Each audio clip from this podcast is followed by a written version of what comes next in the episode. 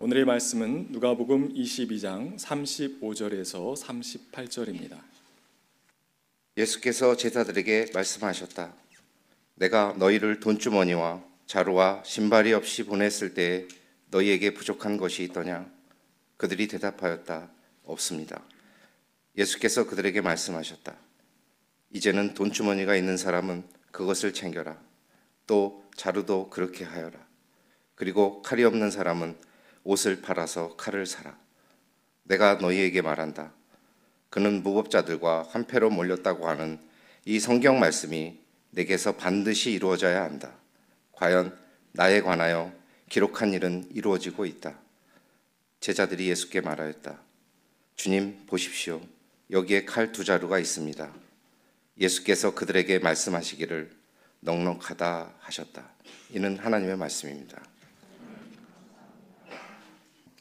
힘차고 내려온 찬양 감사합니다. 참 좋으신 우리 주님의 은총과 평화가 여러분 모두와 함께 하시길 빕니다. 살다 보면 피하고 싶고 도망가고 싶은 그런 날이 있기 마련입니다. 부목사가 설교하는 날. 오늘이 그렇습니다. 목사가 설교를 부담스러워하면 어디다 써먹나라는 어, 복음서의 말씀이 좀 떠올라서 어디 버려져 밟히지나 않았으면 좋겠습니다. 여러분께서도 저마다 그런 날들이 있으실 겁니다. 피하고 싶은 날, 도망가고 싶은 날, 외면하고 싶은 그런 날들이 있으실 겁니다. 그런데 참 신기한 것은 왜 그런 날은 그렇게 이토록 빨리 돌아오냐는 것입니다. 시간의 속도는 일정한데 왜 어떤 날은 빨리 돌아오고 또 어떤 날은 느리게 가는지 모르겠습니다. 아무래도 시간 속에서 의미라고 하는 개념이 작동하기 때문이 아닐까 싶습니다. 사실 우리가 또 언제 시간의 속도를 느끼며 사냐면 바로 나이가 들어가면서입니다. 어르신들이 공통적으로 하시는 말씀 가운데 하나가 언제 세월이 이렇게 흘렀나입니다. 이 말에 얼마나 공감하실런지 모르겠는데요. 많은 분들이 동의하는 내용 중에 하나가 아이일 때보다 어른일 때 시간의 속도가 더 빠르게 간다라는 것입니다. 제 인생에도 점점 가속도가 붙기 시작했습니다. 나이가 들수록 시간이 빠르게 흐른다는 것은 우리의 기억, 우리의 경험과 관련됩니다. 어른들은 과거를 어떤 식으로 기억하냐 하면 영상처럼 기억하지 않고 마디마디로 기억합니다. 하지만 아이들은 반대입니다. 아이들의 기억은 마디마디가 매우 짧아서 마치 영상처럼 기억하고 저장합니다. 그에 비해 어른들은 단편적인 기억, 다시 말해 내게 일어난 어떤 에피소드를 중심으로 기억되기 때문에 시간의 속도가 훨씬 빠르게 느껴지는 것입니다. 한번 생각해 보십시오. 지난 시간을 떠올려 보면 어떤 사건이나 이슈 혹은 경험들을 중심으로 생각이 떠오른다라는 걸 알 수 있으실 겁니다. 그렇기 때문에 내게 일어난 일들, 즉 내 삶에 마치 사진과 같은 순간들이 점점 줄어들 때 삶이 빠르게 흐른다고 느끼게 되는 것입니다. 참 흥미로운 지점이라고 볼 수 있습니다. 그렇다면 우리에게 필요한 것은 무엇이냐? 바로 끊어내는 작업입니다. 반복적인 일상을 끊어내고 의도적으로 기념일들을 만드는 것이 중요합니다. 삶의 크고 작은 이벤트들을 만들어야 삶의 속도를 늦출 수 있고 또 삶이 조금이라도 더 풍성하게 느껴질 수 있는 것입니다. 사실 교회력도 이러한 맥락에서 해석이 가능합니다. 교회는 예수님의 행적을 잊지 않기 위해 매년 기념일들을 만들었는데 그것이 바로 교회력입니다. 절기들을 반복함으로 마땅히 기억해야 할 것들을 기억하는 것입니다. 어쨌든 우리가 실제로 시간을 붙들 수는 없겠지만 그래도 시간의 속도를 늦출 수 있는 방법은 의도적으로 기념일들을 만드는 것이고 또 다양한 경험들을 계속해 나가는 것입니다. 지금 교회 학교도 열심히 사순절 절기를 지키고 있습니다. 그래서 설교 시간이나 분반 공부 시간에 절기에 맞는 말씀을 나누고 있는데 공교롭게도 오늘 교회 학교에서 나눌 말씀 또한 누가복음 말씀인데 오늘 본문으로 바로 들어가기 전에 이 이야기부터 살펴볼까 합니다. 예수께서는 곳곳을 다니시며 열심히 치유 사역을 하셨습니다. 그리고 마침내 예루살렘에 들어오십니다. 예루살렘이라고 하는 곳은 어, 영광스러운 장소이긴 하나 그 이전에 예수님에게 있어서는 고난의 장소였습니다. 예루살렘에서 예수는 모욕을 당하고 순환을 당하셨습니다. 자기의 길을 알고 있던 이 예수님은 뭔가 복합적인 감정을 갖고 이 예루살렘에 입성하십니다. 그리고 이제 죽음을 향한 여정을 본격적인 여정을 시작하십니다. 예수께서는 제자들과 함께 기도를 하러 올리브산에 올라갑니다. 그리고 그곳에서 땀이 핏방울이 되도록 기도하십니다. 천사가 나타나 예수를 위로해 주려고 하지만 죽음을 앞둔 예수의 근심을 가볍게 해주진 못했습니다. 예수께도 죽음이라고 하는 것은 미지의 세계, 즉 가보지 않은 두려움의 세계였습니다. 그러나 예수의 위대한 점은 이 바로 다음에 등장합니다. 예수님의 위대함은 두려움 가운데서도 자신에게 주어진 길을 끝까지 피하지 않았다는 그 사실에 있습니다. 예수는 하나님께서 이 죽음의 잔을 거두어 주길 바랐지만 궁극적으로는 자신의 뜻보다 아버지의 뜻을 앞세웠습니다. 저는 예수님께서 겪으신 이 고난의 여정을 한번 상상해 봤습니다. 내가 곧 죽는다는 사실을 알게 됐을 때 예수에게 있어서 죽음은 과연 어떤 속도로 다가왔을까가 궁금했습니다.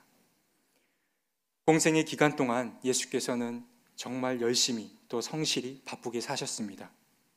물론 홀로 떨어져 기도를 하거나 쉼을 갖는 시간도 가지셨지만 공생애가 갖고 있는 기본값은 바쁨 혹은 부지런함이었을 것입니다.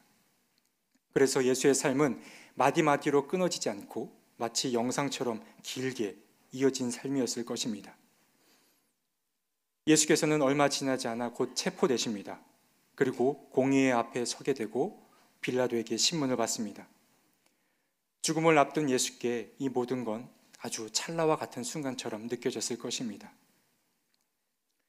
죽음이라고 하는 것은 여전히 미지의 세계이고 죽음의 공포는 사람을 경직되게 만듭니다. 죽음은 곧 소멸입니다. 특히 나의 죽음은 나의 존재가 무로 바뀌는 것을 말합니다. 타인의 죽음과 다를 수밖에 없는 이유가 바로 여기에 있습니다. 이 죽음을 묘사한 흥미로운 글귀가 있어 읽어드릴까 합니다. 타인의 죽음은 내가 사는 세상의 한 조각이 사라지는 것이다. 그러나 나의 죽음은 나의 삶과 내 자신, 내가 인식하고 상호작용하는 세상 그 자체가 통째로 사라지는 것을 의미한다. 내가 없으면 내가 인식하는 세계 자체도 없다.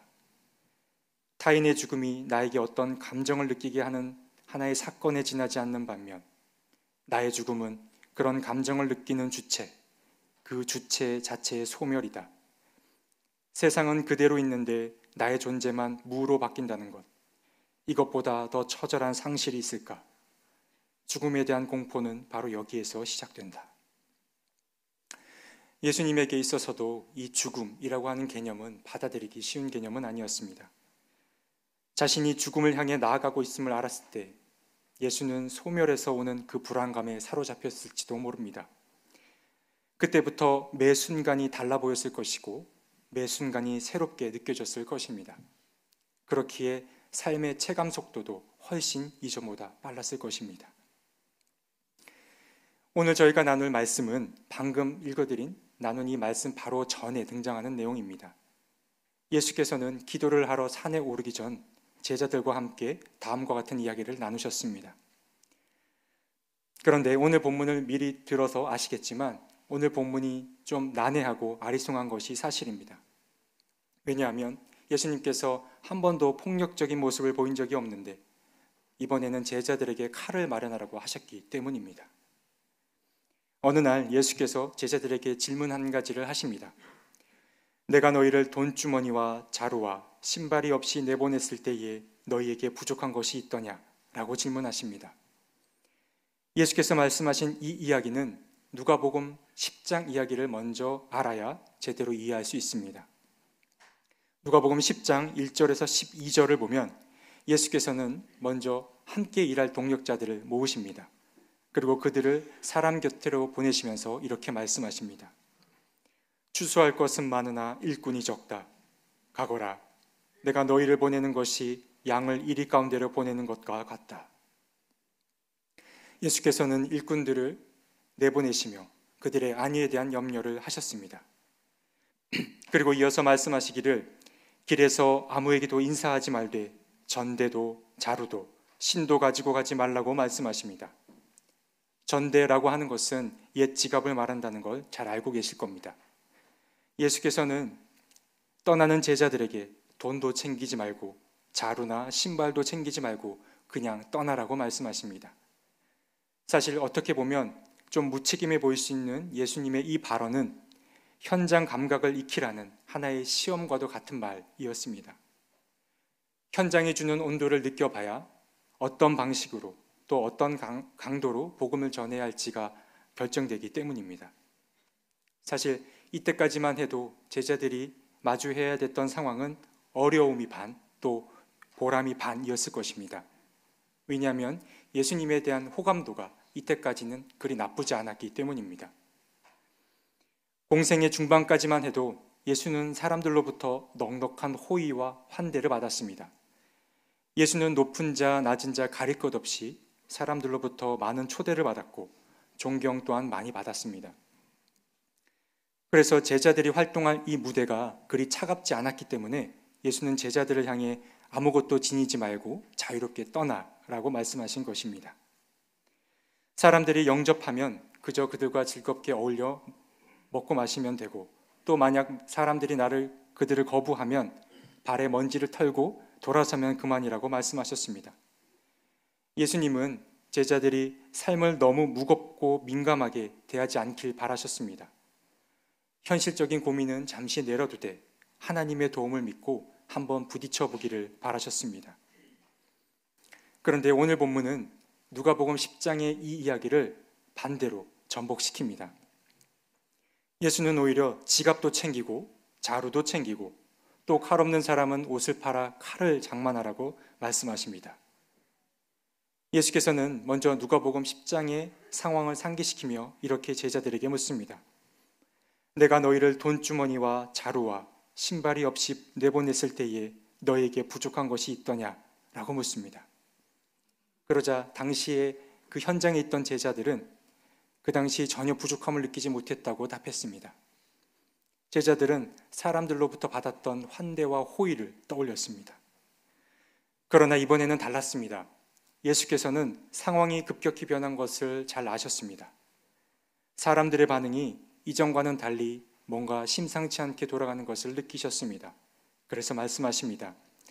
돈주머니가 있는 사람은 그것을 챙겨라. 또 자루도 그렇게 하여라. 그리고 칼이 없는 사람은 옷을 팔아서 칼을 사라. 모든 것을 두고 떠나라고 하셨던 이 예수님이 이번에는 어찌된 일인지 모든 것을 챙기라고 당부합니다. 예수님은 제자들에게 어떤 내용, 무엇을 전하고 싶었던 것일까요? 우리는 살다 보면 사람들의 태도가 쉽게 쉽게 바뀌는 것을 경험합니다. 사람들은 누군가와의 관계가 자신에게 이로울 때면 그를 내 편으로 여기다가 그렇지 않을 때면 금방 적대적으로 변해버립니다. 예수님을 대하는 사람들의 태도도 동일했습니다. 사람들은 예수님이 자신들이 그려왔던 기호에 맞을 때면 그를 위한 노래를 불렀습니다. 간과 쓸개 할 것 없이 다 내어줄 것처럼 행동했습니다. 그러나 예수님과 얽혀서 좋을 게 없거나 오히려 자기 신변에 악영향이 끼칠 것 같을 때는 과감히 등을 돌렸습니다. 이러한 군중 심리나 자기 중심적인 태도는 그때나 지금이나 유효한 것 같습니다. 어쨌든 예수는 자신의 감정을 드러낸 적은 있을지언정 폭력적인 조치를 취한 적은 한 번도 없었습니다. 그랬던 예수께서 제자들에게 겉옷을 팔아 칼을 준비하라고 하신 것입니다. 예수님께서는 이제 더 이상 참을 수 없다는 그 인내심의 한계에 다다랐던 것일까요? 우리는 종종 생각합니다. 잘 사는 인생은 어떤 인생일까 하고 생각합니다. 질문에 대한 여러 답들이 있겠지만 그 가운데 하나가 현실과 이상을 잘 조화해서 균형 잡는 삶이라고 할 수 있습니다. 여러분께서는 평소 이런 이야기들을 들어보셨는지 모르겠습니다. 여러분은 매우 현실적인 사람이라는 얘기를 듣고 지내셨습니까? 혹은 반대로 이상을 쫓는 사람이라는 말을 듣고 사셨습니까? 현실적이다라는 말을 들으면 여러분은 어떤 생각부터 떠오르십니까? 저 사람 참 현실적이다 라는 말을 들을 때 떠오르는 이미지들이 어떤 것들이 있습니까? 뭔가 책임감이 강하고 맡겨진 일을 성실히 잘 하며 인간 관계 또한 깔끔한 사람을 떠올립니다. 아주 나이스한 사람을 생각하게 됩니다. 이런 사람이 우리 가까이 있으면 어떻습니까? 내가 실수를 범하거나 혹은 곁길로 빠질 오류를 덜 범하게 됩니다. 뭔가 든든하고 묵직한 느낌을 줍니다. 그러면 반대로 저 사람 참 이상적이다. 저 사람 참 꿈꾸는 사람과 같다라는 말을 할 때 우리는 주로 어떤 생각을 합니까?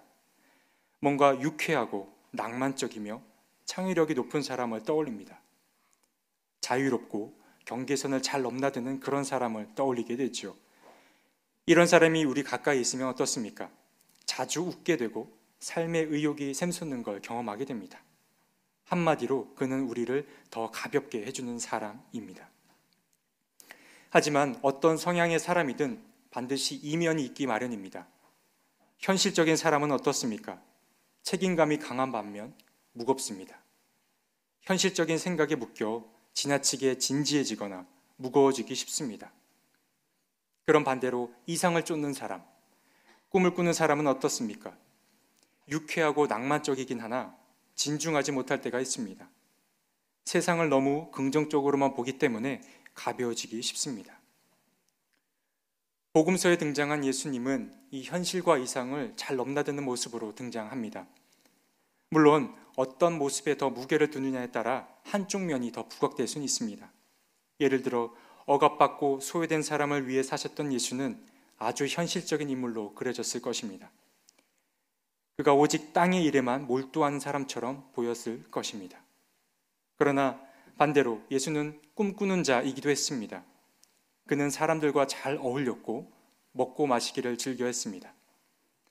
사실 보이지 않는 하나님을 믿는다는 것 그 자체가 땅보다는 하늘에 더 가까운 자임을 드러낸다라고 볼 수도 있습니다. 누가복음 10장에서 예수는 전대도 자루도 그리고 신발조차 가지고 가지 말라고 명하셨습니다. 제자들을 향해 사람들에게 다가갈 때 그들에게 평화를 빌어주되 어떤 것도 소유하지 말 것을 당부했습니다. 예수는 어쩌면 하나님 나라라는 것이 현실의 무거움만으로는 접근할 수 없고 때로는 무모하고 때로는 충분히 가벼워져야 접근할 수 있는 세계임을 보여주고자 했는지도 모릅니다. 그러나 예수는 누가복음 22장에서 정반대의 이야기를 하십니다. 예수는 이번에 무소유가 아닌 뭔가를 가득 채우는 풀 소유를 주장하셨습니다. 오늘 본문에서 예수는 제자들을 향해 돈주머니도 챙기고 자루도 챙기고 그리고 혹시 칼이 없다면 겉옷을 팔아서라도 칼을 장만하라고 말씀하십니다. 1세기 팔레스타인 사람들에게 있어서는 겉옷이 속옷보다 더 중요했습니다. 일교차가 심했던 그 팔레스타인 땅에서는 이 겉옷이 밤의 추위를 막아주는 이불 대용으로 사용됐기 때문입니다. 그러니까 겉옷을 팔아서 칼을 사라는 이 말, 말씀은 자신을 보호할 장비를 팔아 칼을 사라는 말과도 같습니다. 이 말은 마치 방어용 수단은 버리고 공격형 수단을 장만하라는 말처럼 들리는 게 사실입니다. 예수께서는 자신의 죽음의 때가 가까이 오고 있는 만큼 제자들에게 상황의 긴박함을 전하고 싶으셨는지도 모릅니다. 마치 현실과 이상 사이에서 줄타기 하고 있어 보이는 이 예수님의 말씀들은 우리가 사는 세상을 단편적으로 보여줍니다. 함께 사는 일은 참 쉽지가 않습니다. 서로 너무 다르기 때문입니다. 아무리 비슷한 성향의 사람도 자세히 들여다보면 한없는 차이를 보이는 게 사람들입니다. 세상을 바라보는 관점도 마찬가지입니다. 한 가지 관점만 고수해서는 안 됩니다. 세상에는 나 말고 다양한 사람들이 존재하기 때문입니다. 지나치게 낭만적이어서도 안 되고 또 그렇다고 지나치게 현실적으로만 세상을 바라봐서도 안 됩니다. 현실과 이상의 경계를 잘 넘나드는 게 중요합니다. 저는 오늘 말씀의 제목을 칼과 겉옷이라고 정했습니다. 물론 제자들은 오해를 하고 말았지만 예수께서 칼을 장만하라고 하신 것은 당연히 누군가를 해치기 위한 말씀은 아니었습니다. 그런 도구를 마련하라는 말은 아니었습니다. 예수께서 체포될 당시 어, 곁에 있던 한 사람이 예수님을 잡으러 온 자들 가운데 한 사람을 칼로 귀를 자른 경험이 있습니다. 그때 예수님은 그를 잘했다 칭찬하지 않으시고 오히려 그를 꾸짖었습니다. 이런, 모습, 이런 모습만 보더라도 예수는 칼을 공격형 도구로 사용하지 않을 생각이셨습니다. 그러니까 예수께서 겉옷을 팔아 칼을 마련하라고 하신 것은 누군가와 강하게 맞서 싸우라는 말이 아니라 앞으로 닥칠 일들을 무방비로 맞서지 말 것을 당부하는 이야기였습니다. 자신을 지킬 줄 알라는 하나의 비유였던 것입니다. 38절에 제자들이 주님 보십시오. 여기에 칼 두 자루가 있습니다. 라고 말했을 때 예수께서는 그래, 넉넉하다. 라고 말씀하셨습니다. 이 말씀은 칼의 양이 충분하고 넉넉하다라는 의미가 아니라 제자들이 여전히 예수님의 마음을 알아차리지 못한 그 제자들의 오해에서 오는 어떤 예수님의 체념에서 나온 헛헛한 말이었다라고 볼 수 있습니다. 산다는 것 자체가 무거운 일입니다. 그래서 예수는 돈주머니와 자루와 신발 없이도 살 수 있는 삶을 꿈, 꿈꾸셨습니다. 저마다 조금은 가볍고 유쾌하게 살기를 바랐습니다. 그러나 주님께서는 때로 칼을 준비해야 할 때도 있음을 잘 아셨습니다. 삶을 무방비로 맞서지 말고 때로는 무겁고 때로는 진중하게 대해야 할 필요가 있음을 주님은 아셨습니다. 쉬운 일은 아니겠지만 우리는 이 두 가지를 늘 고려해야 합니다. 먼저 첫 번째는 우리 개인의 삶에서 이상과 현실이 적절히 균형을 맞추는 게 필요합니다. 한쪽으로 치우치거나 한쪽으로만 사고하지 않도록 노력해야 합니다. 무거움과 가벼움을 잘 넘나들 줄 알아야 어려운 순간을 잘 극복할 수 있습니다. 그리고 두 번째는 나와 다른 이들과 어울려 사는 것에 더욱 집중하고 노력해야 합니다. 이상을 추구하는 자 또는 현실에 깊이 발딛고 사는 자와 잘 어울려 살기 위한 노력이 필요합니다. 현실적인 사람은 이상적인 사고하는 그 사람을 못마땅하게 여기고 삽니다. 왜냐하면 생각의 차이가 너무 크기 때문입니다. 물론 맞습니다. 이상을 쫓는 사람들은 인생의 문제를 해결해 주지 못합니다. 그러나 이렇게 꿈꾸는 자들 덕분에 우리는 조금이라도 덜 절망할 수 있습니다. 이스라엘의 소설가 아모스 오주가 이 상황을 유다라는 책에서 아주 잘 설명해 주었습니다. 꿈꾸는 자들은 복이 있고 눈뜬 사람들은 저주를 받을 것이라네. 물론 꿈꾸는 자들은 우리를 구원하지 못하고 그들뿐만 아니라 그들의 제자들도 그렇겠지만 꿈도 없고 꿈꾸는 자들도 없다면 우리 앞에 도사리고 있는 이 저주가 일곱 배는 더 무거워질 걸세. 꿈꾸는 자들 덕분에 우리도 눈 뜬 자들도 그들이 없을 때보다는 좀 덜 무서워하고 덜 절망할 걸세. 꿈꾸는 자들은 당장 눈앞에 펼쳐진 현실의 문제를 해결해 주지 못합니다. 그러나 그들 덕에 사람들은 덜 절망하고 덜 중력에 이끌릴 수 있습니다. 그리고 반대로 꿈꾸는 자들은 세상에 눈을 뜬 현실적인 사람들 덕에 삶의 어려운 순간을 더 큰 어려움 없이 잘 극복해 나갈 수 있습니다. 서로 다른 이가 함께 어울려 사는 문제, 이 문제는 결코 만만하게 볼 수 없습니다. 그러나 그렇다고 결코 포기해서도 안 되는 문제입니다. 예수는 칼과 옷 혹은 검과 신발 가운데 어느 것 하나만이 더 가치 있는 것이라고 말하지 않았습니다. 이 두 가지를 통합하려는 노력이 필요합니다. 방금 말씀드린 아모스 오주는 그의 다른 책 광신자 치유에서 서로 간의 상상력이 우리에게 필요하다라고 말합니다. 우리는 정말 모든 차원에서 가장 일상적인 차원에서 서로를 상상해야 합니다. 말다툼을 할 때 서로를 상상하고 불평을 할 때 서로를 상상하고 자신이 100% 옳다고 생각할 때에야말로 서로를 상상해 봐야 합니다. 자신이 100% 옳고 상대가 100% 틀렸다 손 쳐도 상대의 심정이 되어보는 건 여전히 유익합니다. 하나님 나라는 추상적인 개념이 아닙니다. 입장과 성향이 다른 사람들이 함께 살려고 노력할 때 그때야 도래하는 곳이 바로 하나님의 나라입니다. 서로에 대한 상상력이 필요한 시절입니다. 우리는 나와 입장, 생각, 성향이 다른 일을 이해하기 위해 했어야 합니다. 교회는 그런 일치를 이루기 위해 마련된 하나의 훈련 장소입니다. 하늘이 없는 땅, 땅 없는 하늘을 상상할 수 없습니다. 남은 순례 여정 동안 서로에 대한 상상력을 가득 키워나가셨으면 좋겠습니다. 그래서 우리가 가는 곳곳마다 가벼움과 무거움이 잘 조화되어 참다운 봄 기운으로 가득 채워졌으면 좋겠습니다. 주신 말씀 기억하며 거듭의 기도 드리겠습니다. 하나님, 육신을 입고 살아가는 우리를 극률히 여겨 주십시오. 성공에 대한 욕망, 경쟁에서 살아남으려는 욕망, 소외되지 않고 뒤처지지 않으려는 욕망이 우리의 발목을 붙잡습니다. 주님, 주님의 은총으로 우리의 영혼이 맑아지길 원합니다. 가벼워진 영혼으로 바른 길을 찾게 하시고 나와 다른 이들을 품을 수 있는 넉넉한 품 또한 허락해 주십시오. 상상력이 필요한 때입니다. 나의 오름을 내려놓고 주님이 가리켜 보이신 방향을 잘 바라볼 수 있게 주님 도와주십시오. 예수님의 이름으로 기도드립니다. 아멘.